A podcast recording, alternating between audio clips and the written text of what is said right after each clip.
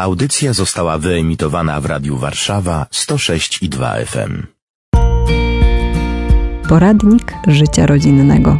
Odcinek 10. Jesteś taki jak my. O chorobie dziecka. Edyta. E, Mirek, 30 lat po ślubie. Szymon 22 lata, jest jeszcze Michał 25 lat. Ania się 8 lat. Bartek 7,5 lat. Najpierw wezmę najlepsze auto, które może być to i moje ulubione. to jest to. Lamborghini, gdzie jesteś? To co moje? O, ale to nie jest Lamborghini. Dobra, to to wezmę. No.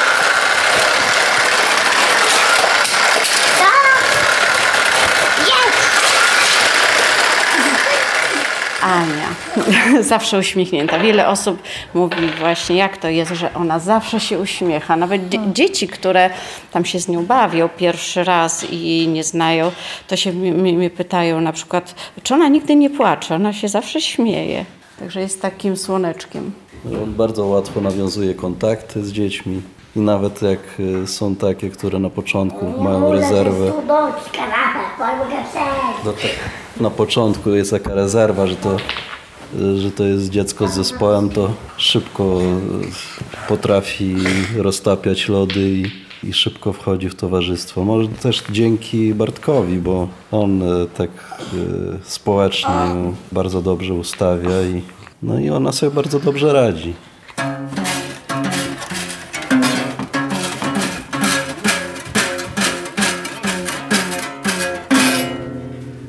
Zaśpiewasz coś? Śpiewasz? Sto lat, sto lat, niech żyją, żyją nam. Sto lat, sto lat, niech żyją, żyją nam. Jeszcze raz, jeszcze raz, niech żyją, żyją nam. Niech żyje nam, a kto Bartek? Generalnie Ania to jest druga rewolucja w naszym życiu. Pierwsza to była taka, że urodził się nam pierwszy syn i życie wywróciło się do góry nogami. W sensie pozytywnym oczywiście. Później następne dzieci. Następny to był Szymon i to już przyjęliśmy z taką dużą wprawą, tak, bo już trzy lata było wychowywanie najstarszego. No i później długo, długo nic. Znowu nam się ustabilizowało życie. Było fajnie, znowu można było wszystko planować. Nasi znajomi, już wyjazdy, już taka bardziej spędzanie czasu już bez dzieci, że można sobie pójść do No teatru luz. bez zobowiązań. I nagle siła 16 wyższa sprezentowała nam Anię. To był szok dla nas, że kilkanaście lat minęło, tutaj już są dorosłe dzieci. Jeszcze dodatkowo doszło to ryzyko, że jest jednak prawdopodobieństwo, że mogą być jakieś problemy zdrowotne dziecka przy tym wieku. Więc e, też sobie zdawaliśmy sprawę z tego, że może coś takiego nastąpić. I no ja sam osobiście takie, już miałem takie przeczucie, że to może być dziecko z zespołem. Także już nawet te pierwsze wizyty u ginekologa, gdzie już można było cokolwiek zacząć oceniać, e, odrobinę już naprowadzały na ten, na ten ślad. I ja potrafię nawet mój kończek robić.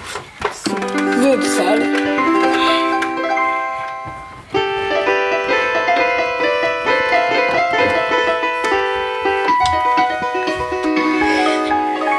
Super. A co najbardziej lubisz w swoim pokoju? Spać. Spać. A ty jesteś śpiochem? Tak, joch. Długo śpisz, tak? Tak długo śpię jak tu mama i tata. Aha. Mama i tata cię muszą budzić? No inną rzeczą, którą tutaj można zauważyć już na tym etapie ciąży, to wtedy jeszcze obowiązywały te przepisy luźniejsze dotyczące aborcji, więc tak widać było, że lekarze chętnie ułatwiali tą drogę wyjścia z tego problemu, tak? No to my mieliśmy już takie e, skonkretyzowane podejście do tego, więc nie wchodziło to w rachubę, ale czasami było, trzeba było wręcz sugerować, że nas to nie interesuje, tak? Ja robiłam test papa, ponieważ jak zaszłam w ciąży miałam 42 lata. Tak, 42 lata. I test papa wyszedł podwyższony, czyli tam prawdopodobieństwo dziecka z niepełnosprawnością było jakieś. Byłam w poradni genetycznej, ale pan doktor genetyk powiedział, że to ze względu na ten wiek to prawdopodobieństwo jest wyższe, więc tu, tutaj, no, no, jeśli chodzi tam biochemia, to tam nie było za, za bardzo zaburzenia. Ja się nie zdecydowałam na amniopunkcję, bo ja bardzo chciałam urodzić i e, amniopunkcja zawsze jest e, zagrożeniem dla życia dziecka. Jest prawdopodobieństwo, że, że, że może dojść do jakichś powikłań. Więc tak czy inaczej zdecydowana byłam, że z mężem razem, że, że, że bez względu na to, e, jakie dziecko będzie. Mój lekarz prowadzący, ginekolog, pytał się mnie chyba ze trzy razy, czy ja jestem pewna, że chcę urodzić e, i że nie chcę robić testów żadnych właśnie amniopunkcji. Ja mówię, tak, jestem pewna, jestem pewna. A czy mąż jest pewny? Ja mówię, tak, mąż też jest pewny. I to było takie sugerowanie, że mo- może, może jednak się zdecydujcie, może chcecie usunąć. Chcesz być gwiazdą, Ania? Chciałabyś być? No możesz powiedzieć wierszyk o pierwszaku. No Powiesz? powiedz. My jesteśmy piosenkami, bo już dawno nie płaczemy za mamami.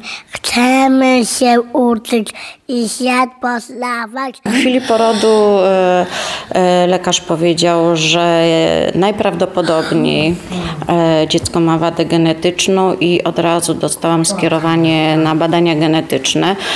I tak naprawdę do momentu, kiedy nie otrzymałam tego wyniku, nie miałam papierku w ręce, to tak no nie wierzyliśmy, że, że, że Ania ma zespół Downa. Tu jest Matka Boża, a tutaj jest anioł. Aniu i dzieci. Tak, A modlisz się do anioła stróża?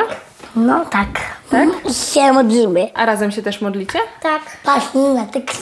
Taki krzyż mamy. Taki. Mama ma na, na telefonie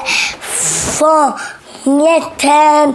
E, o taki krzyż mi tutaj kupiła z tymi towałami. Tutaj, żeby, żeby, żeby się modlić do Pana Jezusa.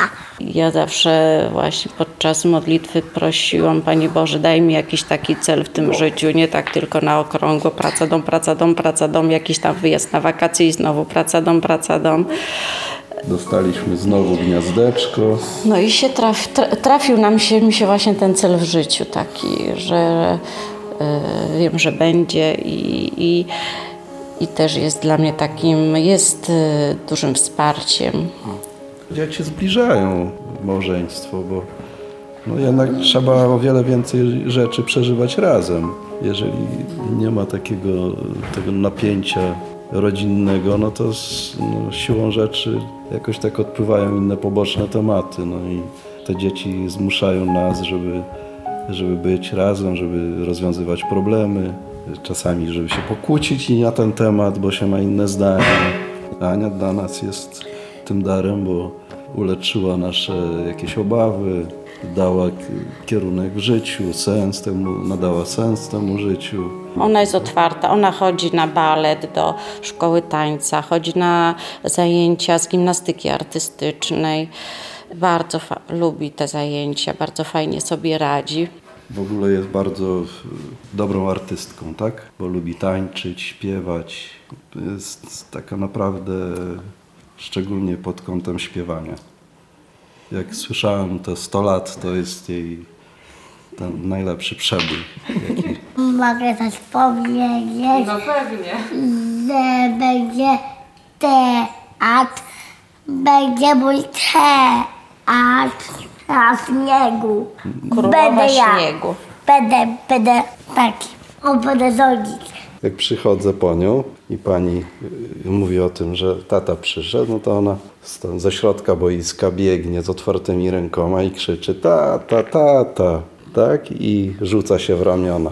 A tata prawie płacze z radości, tak? Ania, tak robisz? Tak jest? Tata prawdę mówi? Tak, prawda. Jesteś córeczka tatusia, tak? Tak. A będzie tata z tobą na randki chodził? Myślisz? Tak. Ale ona już ma męża, tak? Bartka przecież. Bartka. Tatę! A, no jeszcze drugi mąż to tata. No. Na latkę tata.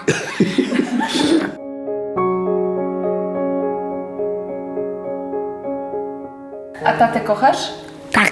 A mamę kochasz? Nie. Przykora. A co się robi, jak się kogoś kocha?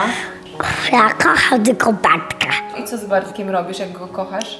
Ja Bartek bardzo lubi ze mną się całować Wojtek. Miłość to wielka rzecz.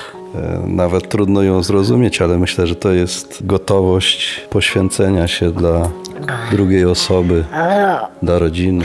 Miłość to chęć dawania drugiej osobie, chęć bycia z drugą osobą, spędzania z nią czasu, takie be- bezwarunkowe oddanie się też drugiej osobie.